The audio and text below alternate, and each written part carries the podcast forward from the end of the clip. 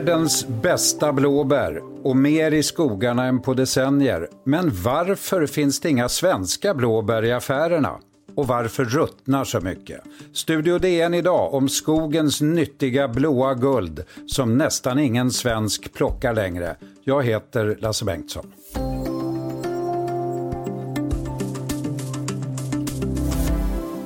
I en lista från den världsberömda Mayo-kliniken i USA finns blåbär med bland de tio nyttigaste livsmedlen. De är fulla med ämnen som kan förebygga hjärtsjukdomar, diabetes och vissa cancerformer. Blåbär kan dessutom enligt Mayo-kliniken förbättra korttidsminnet och vara bra i åldrandeprocessen. De svenska bären från blåbärskogen är dessutom mycket nyttigare än de odlade bär med vitt kött från andra länder vi nästan alltid hittar i affären. Hej Jonas Fröberg som har gjort en stor genomgång av den svenska blåbärsmarknaden. Hej! Vi börjar direkt. Varför Jonas finns det inga svenska blåbär i våra affärer? Det är ju märkligt. Ja, kortversionen är att eh, svenska blåbär är bland de allra bästa i världen när det gäller antioxidanter, alltså, de, alltså som, att de är allra nyttigast. Och eh, vi har ingen förädlingsindustri för att ta vara på det i Sverige, utan istället har vi grossister som ser blåbär bara som en handelsvara. De är några få de tjänar stora pengar på det här, sitter på en gren väldigt stadigt och har noll intresse av att eh, göra någonting annat än att tjäna pengar. Men just i år, av alla år, borde det ju, kan man tycka, finnas mer blåbär än någonsin i, runt i våra affärer överallt. Ja, men de kommer från Polen, från Portugal, eh, USA. Och det är alltså då blåbär som är är sån här, om ni har tänkt på det så är det så här vitt innanmäte mm. i de där. Och det, och det blir alltså tre gånger eh, mindre nyttiga än svenska blåbär. Och ändå så säljs de då eh, alltså för ungefär 30 kronor, 125 gram. Eh, och de svenska blåbären som är, har alltså 70 procent mer antioxidanter är i en skogsdunge utanför affären. Men, men en gång till, hur kommer det sig då att det inte finns en, en ren distribution från svenska skogen och från Norrlandsskogarna till exempel, eller storskogen, som kommer till våra affärer? Förklara det. Ja, det är en jättebra fråga. Jag har pratat med en expert här i Umeå som heter Roger Uddstål på ett statligt institut som heter RISE och han är affärsutvecklare där. Och han säger att han har för, skrikit för det här i, i årtionden. Att varför är det så att vi inte har de här svenska bären i svenska affärer? Och svaret är väldigt förenklat att de här fyra, fem stora grossisterna, nationella grossisterna i Sverige, de säljer blåbären ut på en världsmarknad eh, och tjänar mycket pengar på det. Och varför är det så? Ja, det finns flera förklaringar. Det ena är att, det är, att i Sverige tycker man att det här är någonting som thailändare och eh, ukrainare, det här liksom, bären är inte någonting som man ser som, som eh, någonting värdefullt. Det finns ingen forskning i Sverige, eh, för det handlar ju helt enkelt om att se det här som en industriell utvecklingsprodukt. Eh, det är väldigt förenklat är det någonting som heter eh, antocyanin som man eh, tar ut ur blåbären genom alkohol och så blir det pulver och sen gör man kosttillskott eller även hudkrämer gör man då. Mm. Det här är en global vara och de tjänar så mycket pengar på det där och det finns det finns inga drivkrafter i Sverige att ta vara på det här, vilket är oerhört synd, för det skulle kunna vara en, något som skulle ska, kunna skapa jobb i de allra mest känsliga avfolkningsregioner eh, i, i Västerbotten och Norrbotten.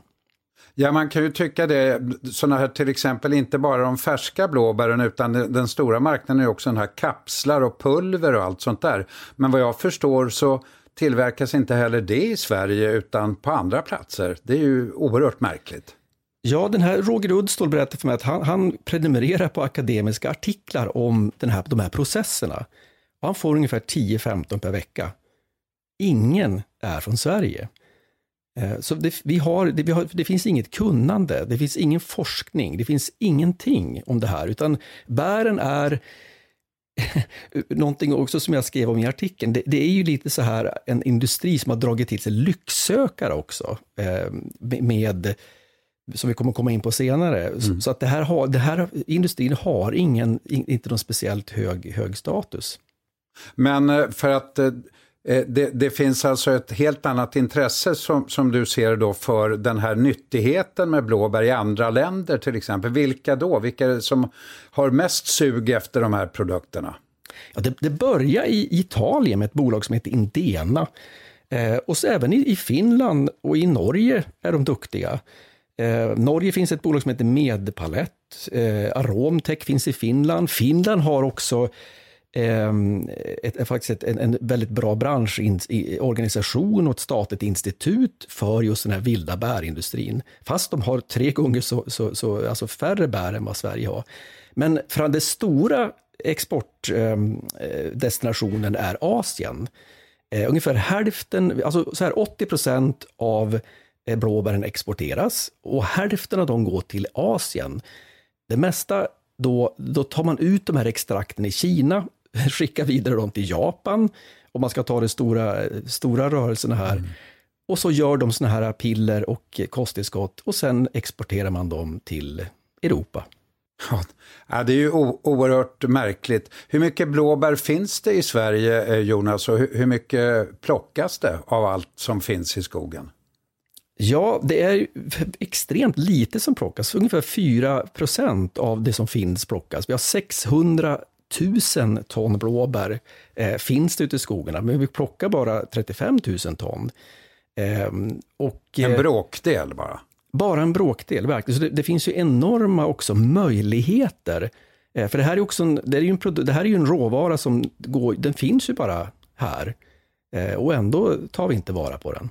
När vi kommer tillbaka så ska vi tala mer om det här intressanta ämnet och varför så mycket blåbär just i detta nu ruttnar i skogarna och vad vi kan eventuellt göra åt det här.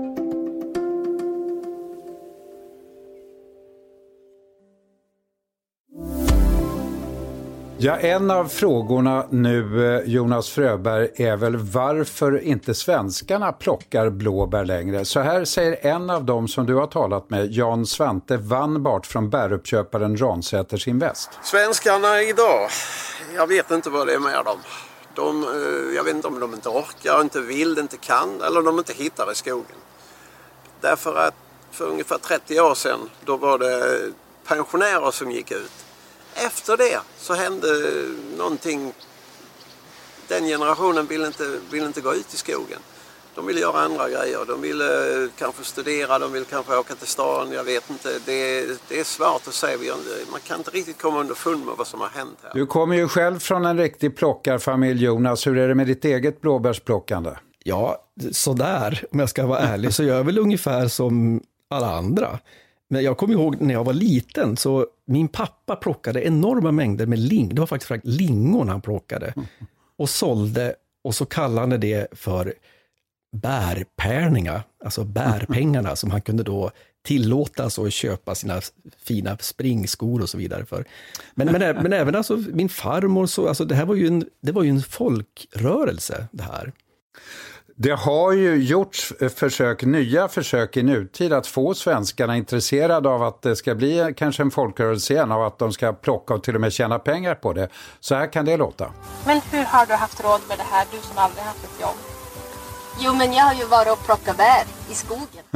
ja, för, förklara det här. Det, det låter nästan mm. lite surrealistiskt. Ja, det är en, en lokal liten firma i Hällnäs i Västerbotten som eh, hade 90 procent av deras plockare kom ju från andra länder normalt. Men i år, på grund av coronan, så kom ju väldigt få. Och då fick de pengar, 150 000 av Region Västerbotten, att göra en liten reklamfilm. Att då locka återigen svenskar att, att plocka bär. Och de, de, har väl, det har väl blivit lite ökning, men, men, men mm. inte alls de mängder som de skulle behöva. För jag, det, det, man ska komma ihåg här också, att, att plocka bär är ett, ett, ett, väldigt jobbigt. För att vi Ja, kan gå ut det och plock, plocka en timme eller ett par timmar till blåbärspajen och sådär. Men de här thailändska plockarna som kommer, de går ju upp klockan fyra på morgonen. Eh, de- är vana risbönder. De är ute kanske 10-12 timmar och plockar i år upp mot 200 kilo om dagen. Och, och ta en 10 liter skink, Eh, är 7 kilo, så att det är enorma mängder. Men då har de en lön också då på eh, garantilön på 22 000. Och alla jag pratar med nu säger att det är inga svenskar eh, som, plockar för, alltså som vill plocka för det. Och att också att ungdomarna, nu är det lätt att låta som en gammal gubbe som eh, moraliserar det här, men att, att de vi har pratat med av bärföretagen säger att det, det är svårt att få svenska ungdomar. Eh, och en annan faktor är också att det är skattefritt att plocka, men bara upp till 12 500. Och där är det många som säger att det borde vara mer för att locka då svenskar. Men eh, det här är ju eh, en annan fråga då med, som har varit på tapeten tidigare också. Du har ju varit runt och pratat med, med många av plockarna, eh, thailändare bland annat. Vilka är villkoren för dem idag om man skulle se det övergripande? Ja, det finns två kategorier av plockare. Eh, det är viktigt att komma ihåg. Det ena är de här thailändska plockarna. Och de har vis arbetsvisum eh, och numera eh, väldigt eh, bra kontrollnät, ett tätt kontrollnät. De har en garantilön genom eh, fackförbundet Kommunal.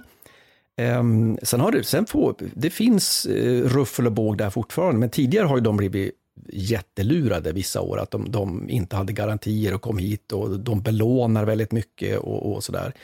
Eh, den andra kategorin, det är så kallade friplockare. Ofta från Östeuropa, de allra flesta är från Ukraina. Och de kommer hit eh, och plockar bär och säljer som, som, eh, vilken EU-medborgare som helst. Och ukrainarna har tagits in då via, via Polen in till EU.